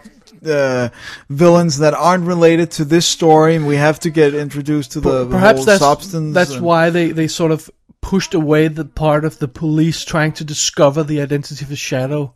Everybody seems to know that he's there, but not really, and nobody really cares. He does his hypnosis on his uncle, and that's it. Th- that part of the story never come in, comes into play. no. But again, like you said, it's it's it's it's a, uh, perhaps that's the reason why because they have a lot to do. Yeah, I think I think that that did it. So he's uh, seen through, pun intended, uh, the, uh, Shuan Khan's plan and discovered the hotel. Why on earth doesn't he tell her what he sees? Yeah. What possible reason could there be for not revealing? What's maybe he doesn't want her to go in. Plus, uh, I like the idea of being able to cloud people's minds in a one on one situation. But the whole idea that he apparently clouded the entire city's mind before he arrived, that seems a bit dubious, doesn't it? That building right there. What's the name of that building? And, and apparently in the novels he would use all kinds of different things. Sometimes he would hypnotize people with lights, sometimes with smell. so you know, I have all these devices. Yeah, well here he just uses his super brain. You notice some hints to Chinese people. It was just a Chinese uh, g- a couple of people there. Yeah. Uh, some of the, the, the old pulps are, are, are quite a bit racist uh, Yeah. because that was the tone back then. But uh, Gibson wrote that well, people love uh, Chinese people, so he, well, the readers love Chinese people, so he would add them.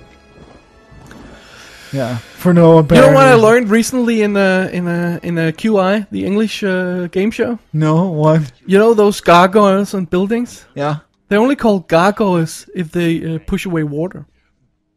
If if they're just a stone statue, they call it grotesque. Wow, I did not Did you know, that. that? I did No. not know that either. Wow, you learn something every day. I think it's good that the, that the, the, the, there's a flashing red light on the bomb. I mean, otherwise, how would we know there was? And that it was dangerous. yeah. But I, okay, I'm I'm kind of leaning towards giving agreeing with you on Ian McKellen. Yeah. Thank you. You're coming around, sir. Yeah, I'm coming around. Luckily, he's not in that many scenes, and he doesn't have that much to do. But he's he's not that good. Yeah. I, it's it's just um, it's just weird. but i- the problem with, with, with tone, of course, in a film is also that it it it puts a question mark next to uh, the stakes of the film and the stakes of the film of the characters in the story. uh, Well, that that that determines how involved we are. So if we if we if we don't think there are any consequences to the characters because th- it's a comedy style setting, well then w- w- the, the, the story's in trouble, right? Yeah, This is also classic radio. Uh, sorry, uh, pulp. Uh, Secret Ink. yeah, they would have this ink. They would t- take out the, the note from the shadow from an envelope, and when they took it out, they could read it three times, and then it would disappear. so it's, it it was ex- exposed to the air for a certain amount of time. They Then just it had would- time to to memorize it. This message will self-destruct in five minutes. Exactly. So that's that's when they didn't have the radio codes or the telephone codes with the emphasized words. They would have these messages deli- delivered. So th- th- that's a nice touch. They sort of get that from the from the from the novels. Yeah, and then it disappeared. Pretty cool. Rain is always cool in movies, Yeah, except if you're shooting in rain. yeah, and you don't want it there. well, that too, but. the the the ghost effects in in the entire film uh, is created by R. Greenberg Associates. That that company sort of shut down their their film division in in '95. Uh, they didn't do visual effects anymore. But before that, they they, they did four thousand ra- uh, television commercials. But they started early, even earlier. They did the main titles for Superman Oh, and they're great. and the title design for Alien. Wow. But then after that, they, they, they become became most famous for doing uh, the Predator invisibility effects. Yeah, and they're great as well. Yeah. I wonder why they closed down already in 95. Well, they simply turned into a, an advertising agency. Uh, they, they started doing uh, online uh, th- stuff and uh, work. I must say, I love these ghost effects. They're very beautiful. and that shot of him standing at the If top you- of the stairs. Just if with you're not catching the Goldsmith name, that's skull. R. Dash Greenberg Associates. Such a strange name. His name is Robert Greenberg, the guy who did it. I don't know why they have that strange name. Industrial Light and Magic it sounds more. Well, that was taken, I guess. Yeah, probably. not a good idea to use that. So all this shadow, shadow effects when you see him sort of in a well, uh, a, As a glim- shadow. glimpse of him, I rather um, sort of out of focus almost. That's that's a professional boxer they used in shadow uh, makeup to get the right punches. Yeah. And hear the laugh, the very famous laugh. Yeah, the famous.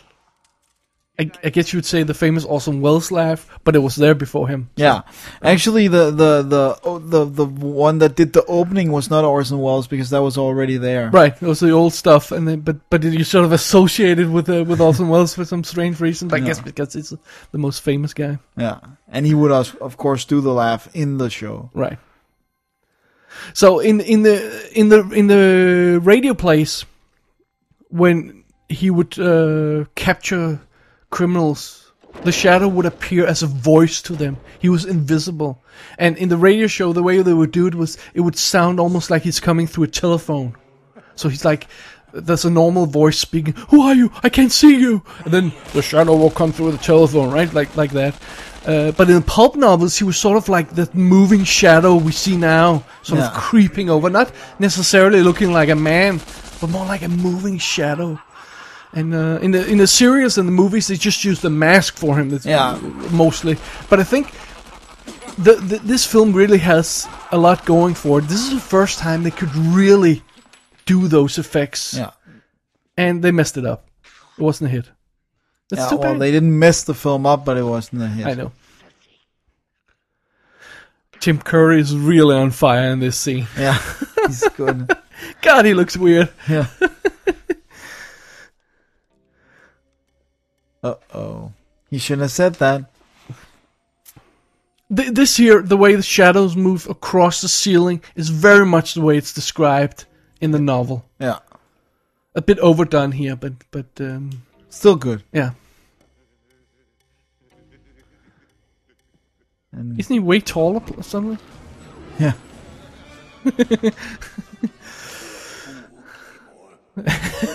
And then he's yeah. he's he's got some uh, saliva issues.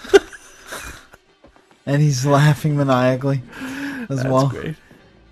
So the shadow basically kills him here. Yeah, I, uh, that's that's pretty rough, isn't it? here's your exit. He's certainly not a do-gooder. Well, Claymore's tried to kill him, so Well, I, I guess that's fair. so. Well, he's he's a. I don't know again because there's so many descriptions of the shadow, but he's not necessarily the type of of um vigilante that won't hurt other people. I know that Superman tries to do it without killing, and, and so Yeah, does he's in- Batman. but infuriatingly uh, good, nice. Yeah, he's a Boy Scout a superhero, but Shadow doesn't really play by those rules necessarily. That's true. But you get the sense that some, well, maybe that's there's uh, again different interpretations. But someone like Batman, Yeah. he's all, he also tries to protect the innocent to to some extent. Oh, they got the um the the, the floor thing from uh, from uh, Flash Gordon, Really. didn't they? It looks like it. Yeah. and now spikes will come out of it in a second. flying knife. Yeah. I, I, I, I love this knife uh, and the close up of it when it's when it's moving. That's a- again we've talked about this before. This is early CGI, but I think they really they've done it well. Yeah. They know their limitations. Exactly. Mo- Oh, yeah, most of the time. the way the way uh, Shiwan Khan is laughing here sometimes. Bit more- overdone? Yeah, more like he's at a birthday party as a kid and laughing at the cake or something. See, this is the mega. Yeah, That's William Baldwin. yeah. I think he just got his uh, his brother. Amazing. Then the mask would have looked like Alec Baldwin. Daniel. Yeah, No, there's four, right? Four brothers. Daniel. Stephen, Daniel, Alec, and Oh yeah, that way. William. I think there might be more that just don't work in the movie business. So, so they did the two films we talked about: The Shadow Strikes and International Crime from 37, 38. Yeah, and they did the serious, uh, like old time serial yeah, uh, from 1940. And then there was a movie in 40, 46 and an attempt to do a TV show in 50, 54 and, and, and, and something in 58. So, but after that, until 90, 94, they, it was basically not, there, there wasn't any shadow movie. and uh, since this, not so much. Not so much, but they've talked about it. We'll go back to that a little later. Yeah. But I, I, there was talk about uh, an Orson Welles Shadow film project as well. I, I, I couldn't find any proper information on it, but I, I remember it mentioned several times. But Yeah. exactly what it was, it was perhaps in the early stages of his career when he was circling different projects to do as his, as his first film. Um, it was perhaps back then. Yeah, maybe. I, the only thing I, I could find was a short mention of uh, that that uh, Gibson thought that um, Orson Welles was behind uh, the attempts of making a TV shows in in uh, That was 81. a TV show, right? Yeah, but not a movie. No. Interesting. Yeah, That's a pure Highlander, by the way. yeah, The the the the, the, the window shattering behind him. yeah. As he screams. Well, at least he's not overdoing it in the terms of the acting. Aren't we, Mr. Sarcastic? Ah, a today? little bit. Apparently, there, there, there was a there was um, an earthquake that that uh, it destroyed the sets Yeah, uh, j- as they were shooting the f- finale. So the whole m- uh, hall mirror sequence was supposed to be a lot longer yeah, than it was. the We- set we- was We're gonna start completely that in a ruined. second. And those those images again. This is specifically from one of the pulps number two hundred forty three, Room of Doom. There's also a hall of mirrors, and the cover is actually the shadow standing with his gun, and there are five of him, completely replicated in this film. nice. That's pretty cool. Again, Yeah. I I think it's nice that they they, they Give really nine. knew their, their their stuff. Yeah, they nod to the to the Yeah. origins. Uh, they now they sent Patrick, uh, what's his name, Peter Boyle home. Yeah. Get the cups. That's great. Okay. I was um, in taxi driver, bitch. This is what you do to me. You send me away. I just kidding. The, the the ending here seems like it should be bigger. Yeah. Uh, it it does feel a little confined and and uh, again we have two endings. I mean, and I know it works sometimes, like in Return of the Jedi, and um, you know where you have three separate stories sort of going on at the same time. But this is not Return of the Jedi. No. and this is also just way too silly. I mean, are we gonna get get scared about the bomb or not? Clearly, we're not. Yeah. So, th- so why waste so much time on it, right? But now they get to uh, they get to run around from the bomb, and uh, you know, uh, we get in sort of slapstick m- mode Moment. again. Yeah. I'm reminded sort of of the Rocketeer as well. Yeah, and had, well, they of course are very similar Yeah, in, in style. but of course and also the, everything. the the the old old school adventure type story like this this film presents on a whole, not just this scene. That that's sort of also Ra- Raiders of the Lost Ark. Or, Yeah, the I, whole- I would I would also mention a title like Bram Stoker's Dracula, not because they sort of uh, they're identical in stories, but because they're identical in their love for retro. yeah, Right, the way they sort of try to revive old school film. yeah, the old stories and the Techniques old and- way of making them, and Exactly. It's romantic. I miss that. I haven't done that recently, have I? Have anybody? no, has anybody I- tried to do that? no, No. not as far as I recall. Uh, that's too bad.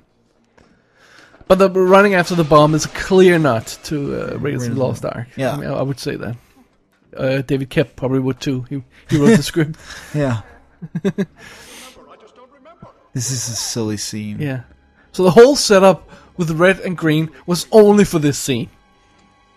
That's it. We don't use it for anything else. yeah. And one second before. All right, we get it. Now we can move on to the real final battle. So I'm not sure how much of this was created in post production by shooting them in front of green screen and everything and, and using I think some of this is models and and, and, and uh, there's a lot of optical effects. It was- Whether none of this was supposed to be there and there was supposed to be a real mirror sequence, I think Yeah. so. This is great. It looks great. The the the mirrors there. Of course, it doesn't really appear to be standing and being shredded by glass, but Mm. No, no, Wow. but I, I kind of like it. It's very fantasy like, Yeah, very yeah, dreamlike. it is. It is. It works. And of course, we have the the shah of glass. Oh my god! This is a pretty Gruesome, Gruesome. right? Isn't it? death. Yeah, I like it. I, I like it too. We but like still, gruesome. I mean, Jesus. and of course, the cops show up, and then everything is done. And and the big hotel that nobody noticed. Yeah. That was back when you could just drink on the job. Yeah, and, and not hide it in any way. yeah. Good times. Do you like this ending? I am a bit conflicted. Honestly, I'd rather have him die in a in a gruesome fire like he did in one of the, the novels and then show up in the next film anyway. Yeah, This seems a bit silly. yeah. But I, I kind of like it anyway. Yeah, I guess in, in keeping with the sort of less than serious style of the film, it works. But I wish it. it, it I wish. I, wi- I guess I wish the ending had been um, a little less humorous. But it's still. on the I whole. actually, this is. I know it's a little bit humorous, but it's also kind of gruesome that he, like, that he loses his powers and. Yeah, but then we, we then he's just locked in a room where next to people shouting that they're Henry V, right, or Napoleon. That's so. Anyway, they talked about um, doing a sequel where they would use one of the other main villains of the of the pulps, the Voodoo Master, uh, who appear, appeared in three novels, uh, but he actually appeared way before. Uh, well, well, before Shuan Khan. Yeah. But it- it's a great name, the Voodoo Master. Voodoo Master. I'm Houdini. I, I, I tried to assign some sort of meaning to the name he writes. I couldn't tell what it was, but it's definitely not the same name of the of the of the shadows physician in the novels. No. So I, I don't know what it means. And one of the g- g- uh, other insane people yells, "I'm Houdini," which is Oh, of course a nod to. clever, clever, clever. Yes, yes, yes. I also have a problem with the fact that if they're gonna kiss, it needs to be a scene, and we need to share the moment. We Yeah. just cut to them kissing. no, that's that, That doesn't doesn't, work, work. no. And it should have been a little bit earlier. Yeah. They should have kissed earlier. We should have seen them kiss earlier because obviously they've done something when they're together in his house. And, Absolutely. but I love this score. Man, Ah, the music is beautiful. So the Shadow opened on July first, uh, nineteen ninety four, in America. It had a budget of, uh, I've read anywhere from from uh, forty to forty five million dollars. It took uh, thirty one million dollars in the states and sixteen in foreign. So it barely made its money back. Yeah, but of it course, that's wasn't how good. not how the math works. So it No. was not a financial hit. Nope, that's too bad. I have a strange fascination with this end credit song, "Original Sin." I kind of like it. Really? It's, not, it's not my kind of music at all. But I just I don't think it fits the film. I think they should have used his score, the the shadow you theme. go out on a high note with a theme and some, Yeah. yeah, well, you're probably right. But that, that's how you did it back then. Well, Yeah, still you had do to have the sometimes. hit. yeah, the hit song. Yeah, It was very long. It's only like six and a half minutes. But of course, you also have a lot of credits to run through. yeah.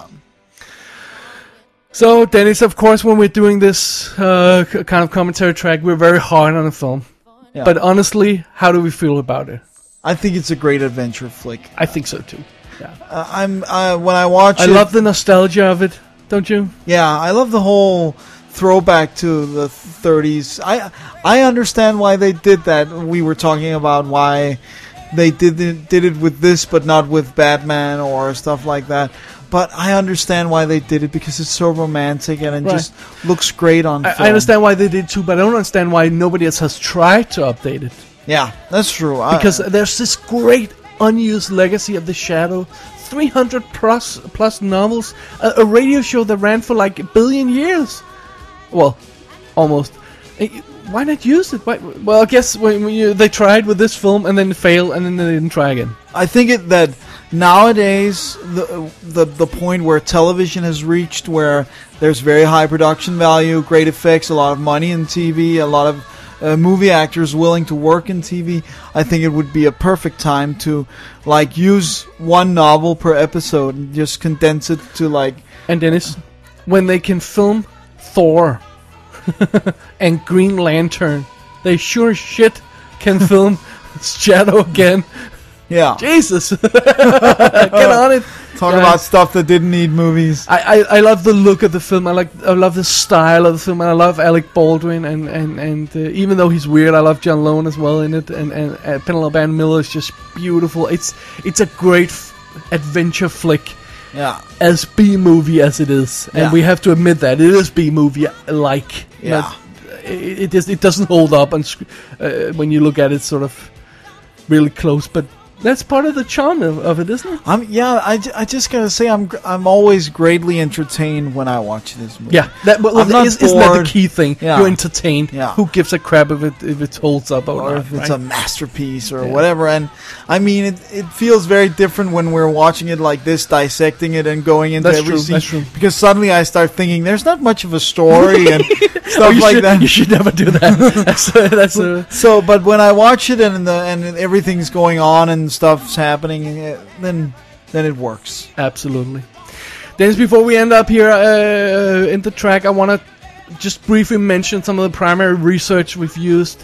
Uh, we used the Cinefantastic uh, number 25 with the main article by Mark A. Altman. Um, and we uh, we used the the the, sh- the sh- Walter B. Gibson and the Shadow novel Yeah, Oh well, book. uh, biography. Yeah, and the Shadow Scrapbook by Walter B. Gibson himself. You can find links to the, or, or mention of those on our website. Of course, that website that website is commentaries.on.film.blogspot.com. You can also find us on dddvd.dk. That's dddvd.dk. And we're on Twitter, twitter.com slash E D-O-B-B-E-L-T-D. Send us some suggestions, and um, if you have some corrections, if you say something wrong, sometimes in the heat of the battle we say something wrong, we, we, we write the corrections on the website. Yeah, so So look there first. Yeah. Sometimes we catch them ourselves, and then um, and or, or send them to us if you have them. We'll, we really appreciate that. yeah, You can also find our work and other great commentaries on Saban.com. That's C as in zebra, A R B A N dot com. yeah, So, Dennis, yeah. let's get on it. Wes Craven remake. They talked about it. Let's do it. Yeah, not him. No? I, I, I don't see it with Well, you've him. lost faith in him. Oh my god, I lost faith in him way back Wait, when. You mentioned another guy. Um, evil, Mm, when- Evil Dead. What's, what's oh, uh, no, did I? That was when we were talking Three Stooges. oh But uh, carry we on, talked sir. Three Stooges before we start. No, well, well, well, wouldn't you think? Well, what's his name? Sam Raimi. Thank, thank you. Wouldn't you think Sam Raimi was a guy who could do this kind of crazy? But I think he already retro? did that. I think Dark Man. I know it's not the, Oh, I see what you mean. Yeah, but that that's Right. too much in the same vein. I don't think you want to go back to that.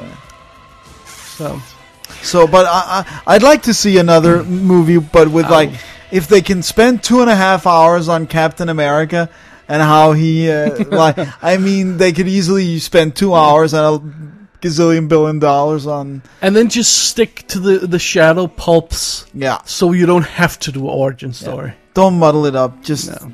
keep it simple and, and great. Dennis, the Yes. weed of crime bears bitter fruit. Fruit. The shadow knows that. Yeah, He does. because crime does not pay. It does not pay. It does not pay. simply. But um, as we're coming up here on the end of the film, we're trying to time it right. Yeah, Uh, please go check out the uh, the the Blu-ray from Germany. It, it's it's it's it looks very good. Uh, make sure you get the widescreen version of the DVD if you if you get a hold of it, um, and um, just check it out. Yeah. Remember the Shadow. It's a it's a great little flick. It is. So my name is David Bier. And I'm Dennis Rosenfeld. We are usually Double D's Definitive DVD podcast, and thanks a lot for listening to uh, our talk about the Shadow from 1994.